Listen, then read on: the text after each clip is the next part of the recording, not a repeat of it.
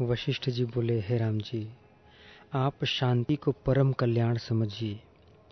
उसी की प्राप्ति के लिए यत्न कीजिए। विवेक शून्य बुद्धि वाले पुरुष को इस संसार में पत्थर की चट्टान के बीच में उत्पन्न अत्यंत मोटे, अंधे मेढक के समान भोगों में आसक्त नहीं होना चाहिए। किंतु शांति आदि के लाभ के लिए प्रयत्न करना चाहिए। हे राम जी पुरुष को प्रयत्न पूर्वक परम पद प्राप्त करना चाहिए। विचारवान होना चाहिए। सत्य शास्त्रों के उपदेश, सज्जनता, बुद्धि, शास्त्रज्ञ और आत्मज्ञानियों के समागम से पूर्व पूर्व अतरंग साधन क्रम से युक्त धर्मों, गुरु सेवा आदि के उपयोगी धनों और शास्त्र के तात्पर्य विषयीभूत पदार्थों के उपार्जन रूप कर्म में तत्पर बुद्धिमान पुरुष को तब तक विचार करना चाहिए, जब तक कि पुनः नष्ट न होने वाली चतुर्थ पद नामक सप्तम भूमिका प्राप्ति रूप शांति में आत्मविश्रांति प्राप्त नहीं हो जाती। जो पुरुष सप्तम भूमि का प्राप्ति रूप विश्रांति सुख से युक्त है और संसार रूपी समुद्र के पार हो चुका है, वह चाहे जीवित हो, चाहे जीवन रहित हो, गृहस्थ हो या यति हो, उसको ऐहिक फल और पारलौकिक फल, कृत या अकृत कर्म से प्राप्त नहीं होते। और श्रवण मनन रूप मन के विक्षोभों से उसका कोई प्रयोजन नहीं है। वह मंदराचल रूप मंथन दंड से रहित समुद्र के समान स्वस्थ रहता है।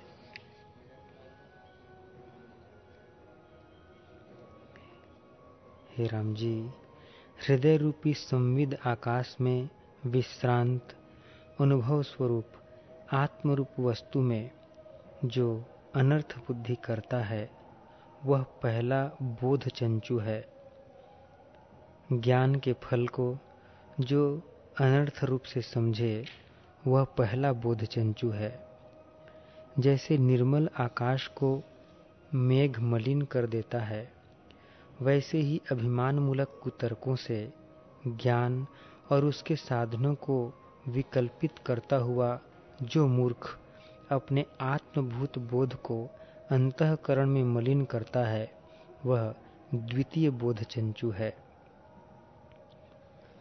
हे राम जी जैसे संपूर्ण जलों का आधार समुद्र है, वैसे ही संपूर्ण प्रमाणों के प्रामाण्य का आधारभूत प्रत्यक्ष ही मुख्य तत्व है।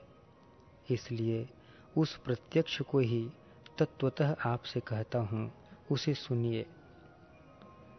जैसे सब प्रमाणों की सार इंद्रियाँ हैं वैसे ही संपूर्ण इंद्रियों का सार अपरोक्ष ज्ञान है। इतवार को कहा था कि हमारे मुँह में बत्तीस दांत है, है। हे राम जी वह साक्षी ही प्राण धारण के कारण जीव कहा जाता है। साक्षी ही वृत्ति रूप उपाधि से संवित कहा जाता है।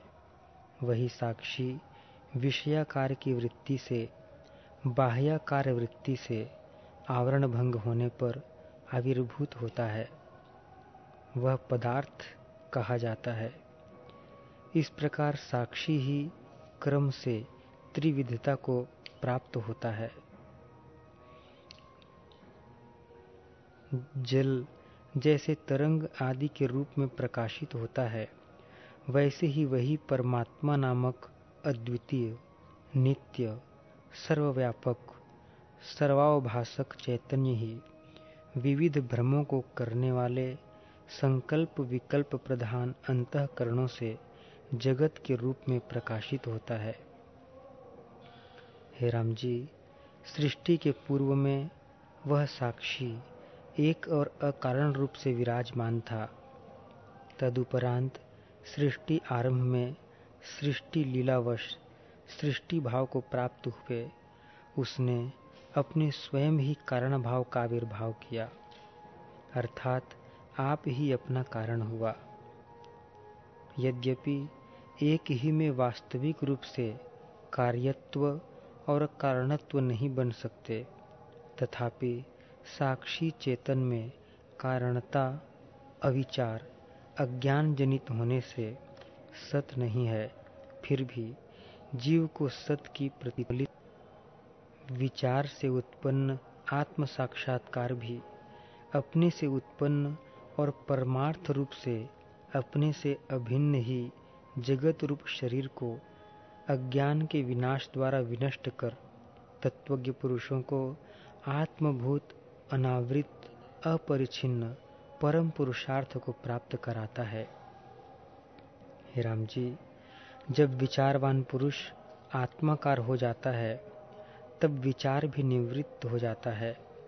तब शब्द आदि का अविषय एकमात्र ब्रह्म ही अवशिष्ट रह जाता है। इस प्रकार प्रपंच के बाधित होने पर अपने बुद्धि, इंद्रिय आदि के साथ, इच्छा आदि से रहित मन के शांत होने पर कार्य, अकार्य इच्छा आदि का कुछ भी प्रयोजन नहीं रहता।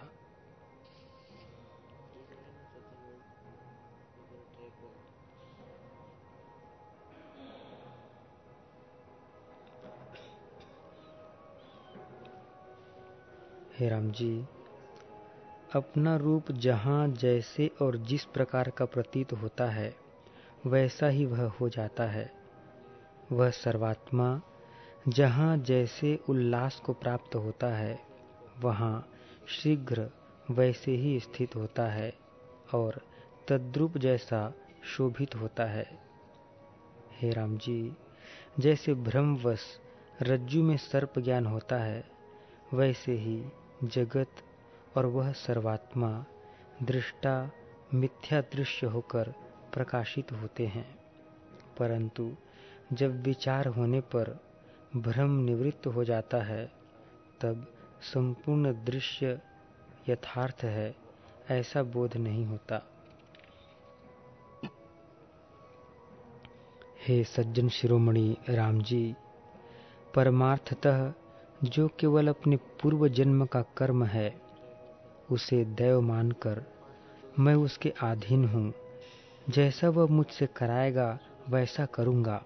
यूँ उसकी उपासना में तत्पर जो पुरुष है, उससे कल्पित देव को दूर भगाकर इंद्रिय आदि की विजय में शूर अधिकारी पुरुष अपने पौरुष से ही उस परम पद को अपने हृदय में ही प्राप्त करता है।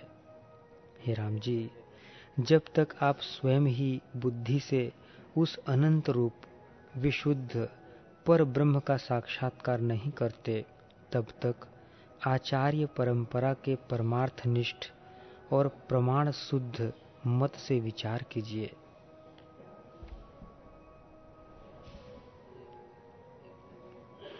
हे राम जी, पहले आर्यों के संसर्ग से प्राप्त उपदेश, आचरण, शिक्षण और युक्ति द्वारा बुद्धि को बढ़ाना चाहिए। तदनंतर महापुरुष के लक्षणों से अपने में महापुरुषता का संपादन करना चाहिए। हे राम जी, यदि संपूर्ण गुण एक पुरुष में न मिले तो इस संसार में जो पुरुष जिस गुण के द्वारा उन्नत प्रतीत होता है, वह उसी गुण के द्वारा दूसरे पुरुषों से विशिष्ट गिना जाता है। अतः उस पुरुष से शीघ्र उस गुण को प्राप्त कर अपनी बुद्धि को बढ़ाना हे राम जी शम आदि गुणों से परिपूर्ण यह महापुरुषता यथार्थ ज्ञान के बिना किसी प्रकार की सिद्धि से प्राप्त नहीं होती। जैसे वृष्टि से नवीन अंकुर बढ़ते हैं, वैसे ही आत्म सुख के आविर्भाव से प्रशंसा के योग्य सत्पुरुषों के शम आदि आचार और अमानित्व आदि ज्ञान से वृद्धि को प्राप्त होते हैं। जैसे अन्नात्मक रीत आदि से युक्त यज्ञों से धान आदि अन्नों की हेतु वृष्टि की अभिवृद्धि होती है, वैसे ही श्रम आदि गुणों से उत्तम ज्ञान की अभिवृद्धि होती है। हे राम जी, जैसे कमल के सौंदर्य और शोभा आदि गुणों द्वारा सरोवर की और जल के शीतलता आदि गुणों द्वारा कमल की परस्पर वृद्धि होती है। वैसे ही श्रम आदि गुणों की ज्ञान से और ज्ञान की श्रम आदि गुणों से परस्पर अभिवृद्धि होती है। हे राम जी, ज्ञान की सत्पुरुषों के आचार से वृद्धि होती है और सत्पुरुष के आचार से सत्पुरुष के आचार की ज्ञान से वृद्धि होती है। यूँ ज्ञान और सत्पुरुष का आचार परस्पर एक दूसरे से अभिवृद्धि को प्राप्त होते हैं। शम, प्रज्ञा, महापुरुषता आदि से युक्त श्रवण आदि प्रयत्न के क्रम से बुद्धिमान पुरुष ज्ञान और सदाचार का अभ्यास करे, यानी उनका पुनः पुनः आवर्तन करे। हे राम जी, यहाँ जब तक ज्ञान और सदाचार का भली भांति अभ्यास न किया जाए, तब तक उनमें से एक की भी पुरुष को सिद्धि नहीं होती। हे राम जी, जैसे पके हुए धान के खेत की रक्षा करने वाली स्त्री को, जो कि पक्षियों को उड़ाने के लिए कोई दूसरा व्यापार नहीं करती है, विस्तृत करतल ध्वनि से युक्त ज्ञान से आयुषंगिक पक्षियों का निराश और गान का आनंद एक ही काल में होता है। वैसे ही ज्ञान प्राप्ति में विघ्नभूत, राग, मान आदि के निराकरण से इच्छा रहित, कर्ता न होते हुए भी किए गए ज्ञान के हेतु श्रवण और सदाचार से कर्ता रूप, अर्थात केवल श्रवण और सदाचार मात्र का कर्ता रूप पुरुष आनुषंगिक विघ्नों के निराश द्वारा परम पद को प्राप्त होता है।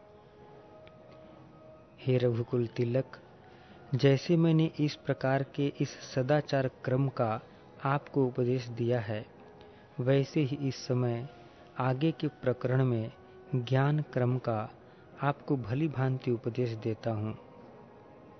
हे राम जी, यह शास्त्र कीर्ति देने वाला, आयु बढ़ाने वाला और पुरुषार्थ रूपी फल देने वाला है। बुद्धिमान पुरुष को इस शास्त्र का, इसे जानने वाले हितैषी गुरु से श्रवण करना चाहिए। जैसे निर्मली के चूर्ण का संसर्ग होने से मैला जल निर्मल हो जाता है, वैसे ही इसका श्रवण करके बुद्धि को दर्पण की नाई निर्मल करने के कारण आप अवश्य ही उस परम पद को प्राप्त होंगे। हे राम जी, मुनि का मन जिसने ज्ञातव्य पदार्थ को जान लिया है, ऐसा होकर ज्ञातव्य पदार्थ के बल से ही विवश हो परम पद को प्राप्त होता है। वह अज्ञान और उसके कार्य का तिरस्कार कर जागरूक हो, अखंडित उत्तम पद को नहीं छोड़ता, इसमें कुछ संदेह नहीं है। जैसे सर्वसाधारण को देहात्म ज्ञान होता है। वैसे ही जिसको आत्मा में ही देहात्म ज्ञान का बाधक ज्ञान हो जाता है, वह पुरुष इच्छा न रहते भी मुक्त हो जाता है।